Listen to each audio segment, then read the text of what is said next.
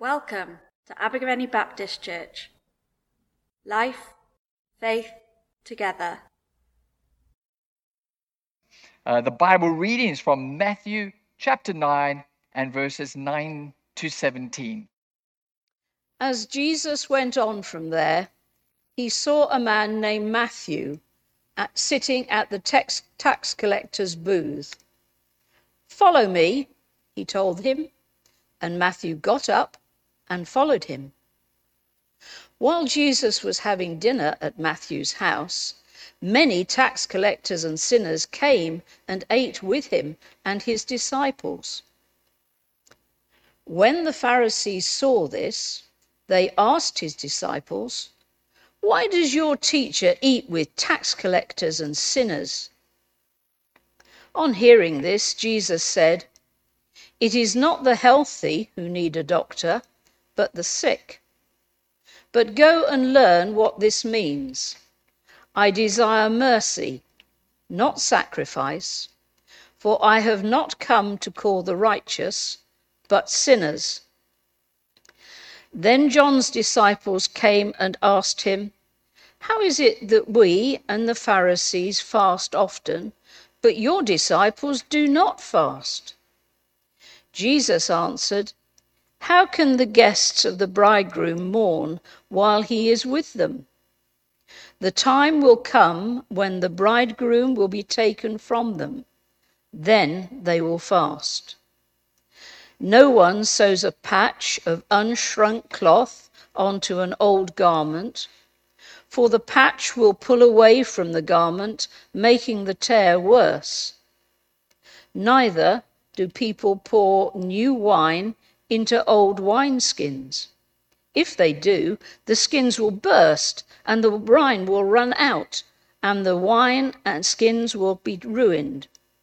No, they pour new wine into new wineskins, and both are preserved. Well, in Matthew chapter 9 and verse 17, Jesus tells this parable, and we read Neither do people pour new wine into old wineskins. If they do, their skins will burst, and the wine will run out, and the wineskins will be ruined. No, they pour new wine into new wineskins, and both are preserved. In, in those days, they, they didn't keep wine in, in wine bottles. They, they would keep, them, keep the wine in wineskins, which were, they were actually just goat skins that were sewn together, sewn around the edges uh, to make them watertight.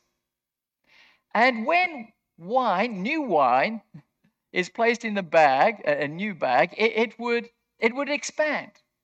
As it would, would ferment, it, it would ex- expand. And so the new wineskin would have to stretch uh, and, and uh, obviously and expand as the wine fermented. Therefore, you would never put new wine into an old wineskin that's already been stretched and has already become rigid and brittle. Because if you put new wine into an old wineskin, it, it would burst it because it had no more elasticity. And in that case, you would lose all your wine, it'll be spilt on the floor, and your lovely wineskin would be ruined as well. So you would only put new wine into new wineskins. And so over here, Jesus is giving some really good advice. It's really good advice. But but Jesus is not giving a home economics lesson. This is not a, a, design and technology lesson. Uh, no, no, this is a parable. That means this is a metaphor, a, a symbol for something else. What does it symbolize? Well, the new wine was a symbol for the new teaching and ministry that Jesus was bringing. And the wineskin was a symbol for our hearts and our attitudes. Are our hearts open and flexible and teachable? Or are our hearts too rigid and inflexible, too brittle and closed to receive the new wine of Jesus? Well, the Pharisees' hearts were. You see, Jesus didn't just tell this parable out of the blue one day as if he was walking along and suddenly a really good parable popped into his head. No. No, he, tells this parable in response to two questions that the, the Pharisees and some of the disciples of John the Baptist, who were siding with the Pharisees on this occasion, had asked him. You see, the situation was this in, in Matthew chapter 9 and verse 9, we discover that Jesus has called a guy by the name of Matthew, who is a tax collector, to become one of his disciples. Now, nobody likes to pay taxes, right? Okay, so nobody likes to pay taxes. But in those days, it was a lot worse. You see, tax collectors were considered to be frauds and cheats.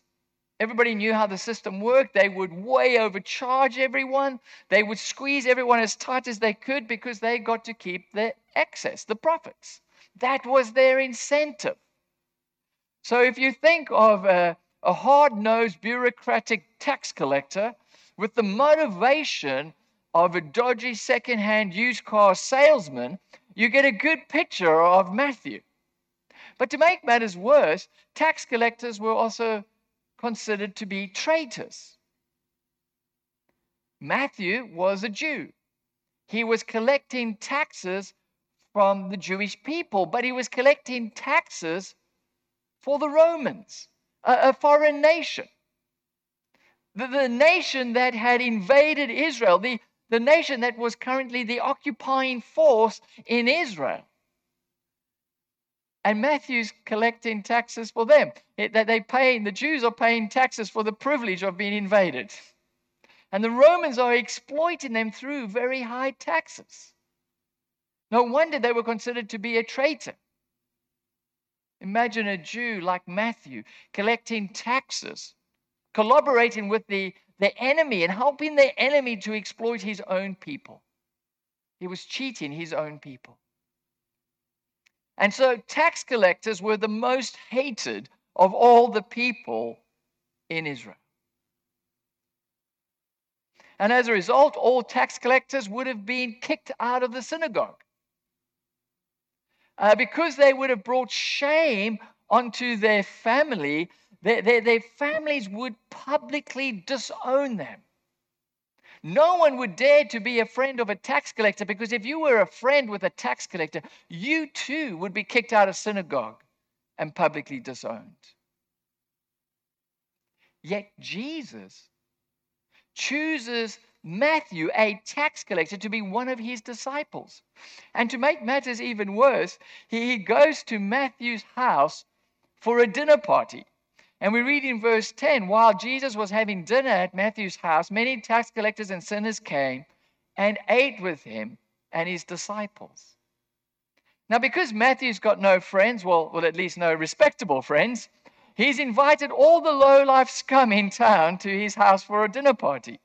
I mean, it's, it's wall to wall tax collectors and sinners. There are prostitutes there. There's a guy who's cheated on his wife. There's a single mom with a drug problem.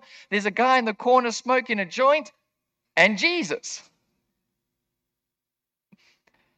And he's eating with them. They're eating together.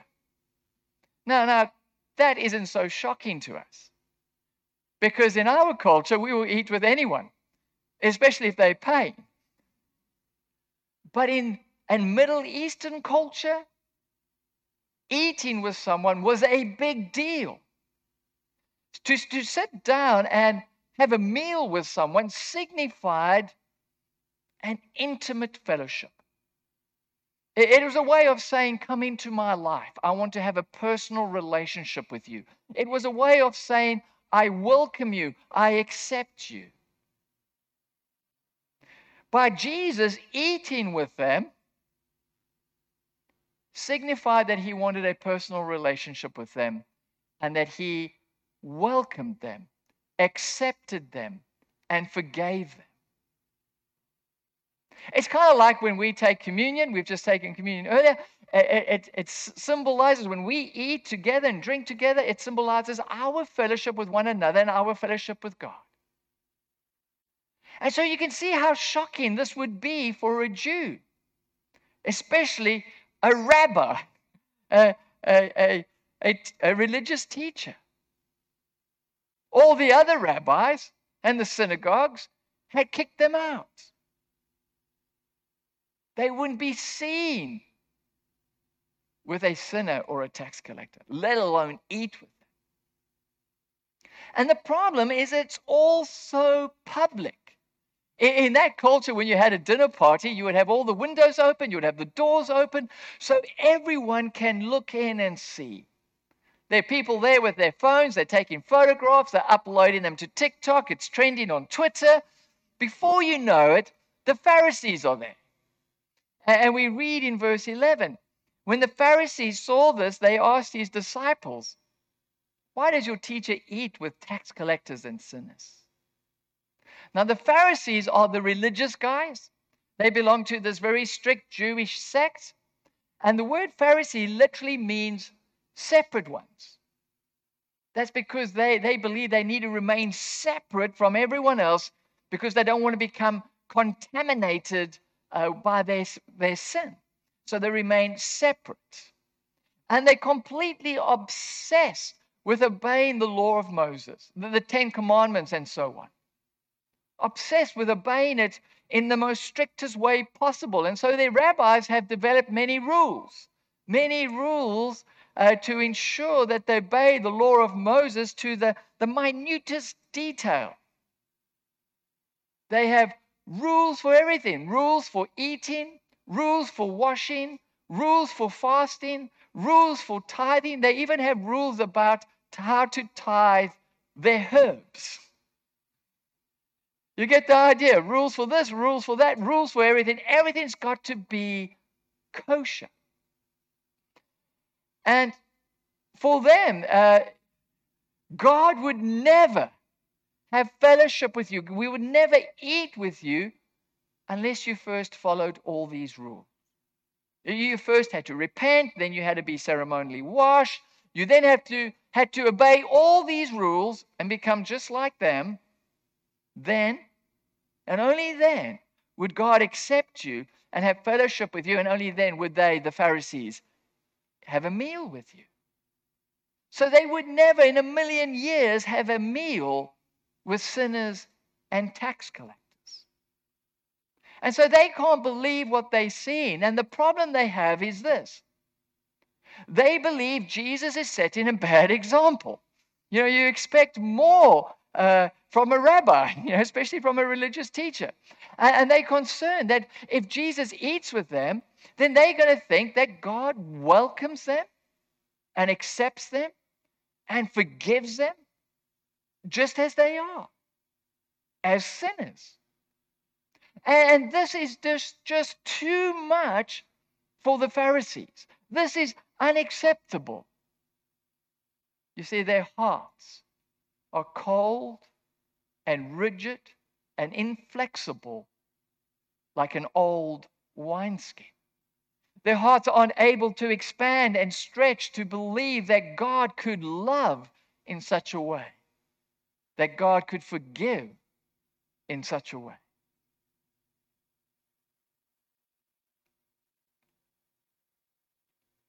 And so they ask Jesus' disciples, why does your teacher eat with tax collectors and sinners? The disciples aren't able to answer because their mouths are full with food, so they just shrug and look at Jesus.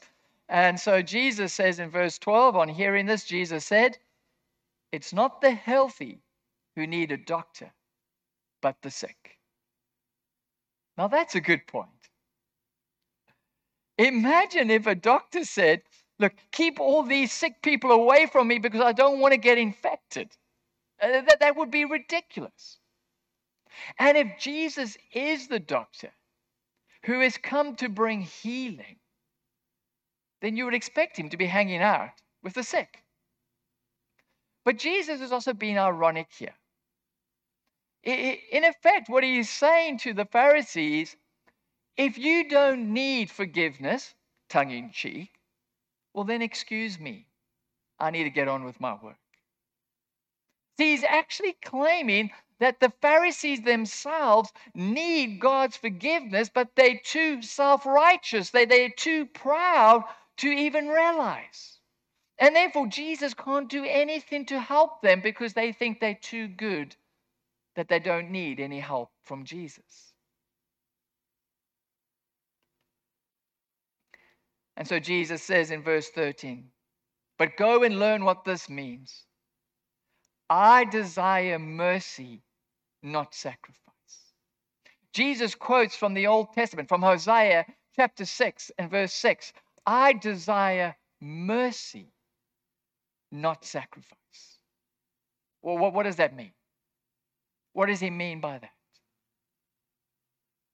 Well, what it means is God is not interested in your sacrifices, what you can do for Him.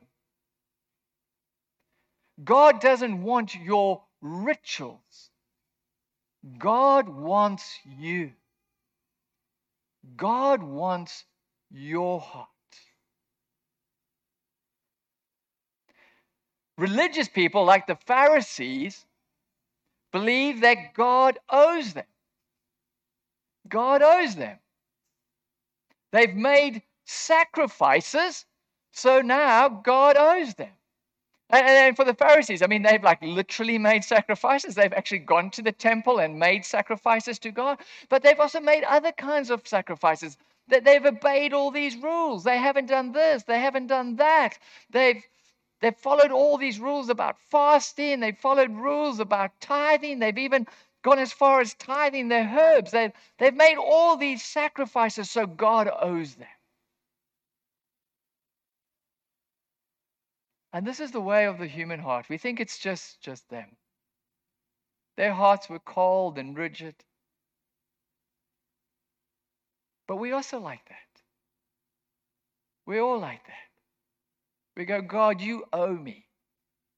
I've made sacrifices. You owe me. I've I, haven't done this and I, I haven't done that and I, and I, I've gone to church and I've read my Bible and I've prayed. You owe me. I've made sacrifices. You need to answer my prayers. I've, I've made sacrifices. You owe me.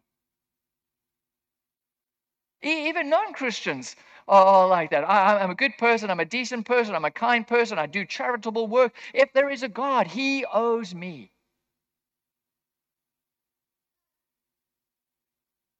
But God is not interested in your sacrifices. He's not interested in what you can, that what you do. He doesn't want your rituals. He wants you. He wants your heart. And religious people look down on other people. They look down on other people that don't make the same sacrifices as them, who, who don't obey all their rules, like the, the sinners and the tax collectors. They even look down on Jesus and his disciples because they too don't obey all their rules. They don't obey all their rules about fasting. The Pharisees would had rules about fasting. They would fast twice a week out of duty. Whereas Jesus' disciples, Jesus and his disciples were constantly going to dinner parties, eating and drinking.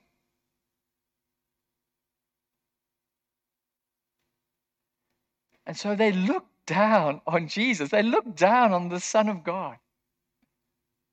And the reason why, why we do that is because it makes us feel better about ourselves.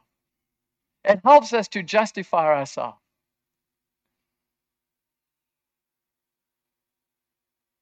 You know, that they will say, oh, you know, I'm, I'm not perfect. I mean, I, make mistakes. Of course, I make mistakes, but, but my mistakes are small sins. But they, they, look at those guys over there. They do big sins. And so religious people divide the world into two kinds of people. For them, they're just two kinds of people there's the righteous, people like themselves, who do little sins, and then they're the sinners other people who do big sins. How do they define what is a little sin and what is a big sin? Well, in the exact same way we do. Our sins are the little ones, and other people's are the big ones. It's that simple. We have a, and we all do. It's not just religious people, it's the way the human heart works. We look down on others, we judge others, but we ignore or justify or excuse our own mistakes. Now, you might object and say, whoa, whoa, wait a second. No, I'm not like that. I don't look down on people. I don't judge people. I'm, I'm like super tolerant. Yeah, I'm not like those closed minded religious folk. I'm an open minded person. I accept everyone. I don't think I'm better than anyone. Really? What do you think of? What do you think about closed minded religious people? Well, I can't stand them. They're narrow minded and intolerant. Well, you're exactly the same. You have just defined righteous and sinner at a different place. For you, what is a big sin is closed minded religious people. Done exactly the same. You've just done it at a different point. It's the way the human heart works.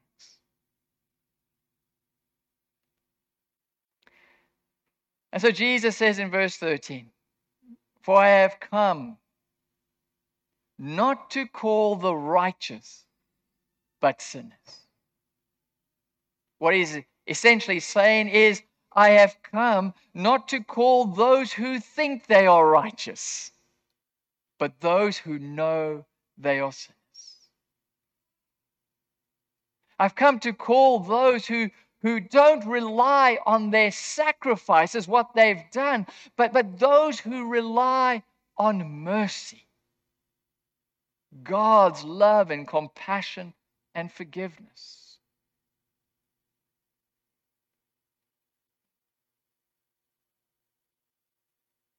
You see, God is not interested in our sacrifices and what we do. He doesn't want our rituals. He wants you. He wants your heart. He wants to come and have a meal with you. He wants to eat with you. He wants to have a personal relationship with you because He loves you. And the way we get to have this meal, this personal relationship with Jesus, is by acknowledging that God doesn't own us, owe us anything. God doesn't owe us and that there aren't big sins and, and, and little sin. There is just sin. And so we all need mercy. We all need God's love and compassion and forgiveness. But the good news is Jesus eats with sinners. Jesus comes for people like you and me sinners. And he wants to throw a dinner party for you because he loves you. This is the new wine that Jesus brings. And in order to receive this new wine, we need our old wineskins to burst. We need our old, rigid, cold, inflexible hearts to burst open. And we need a new heart we need the Holy Spirit to come into our life. We need the Holy Spirit. We can have this right now. The Holy Spirit can come into your life and He can bring a new heart. He, he can pour into your heart and He will burst that old wineskin. We need the Holy Spirit to come in and give us a new heart, an open heart, a humble heart. We need the Holy Spirit to come and fill our hearts with mercy, with God's love and compassion and forgiveness, to come into our hearts and fill us with purpose so that we can enjoy the new wine of Jesus. Do you need your old wineskin to be burst open? Do you need a new heart?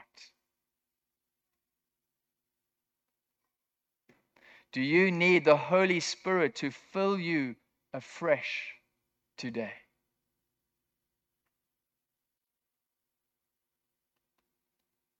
Let's pray.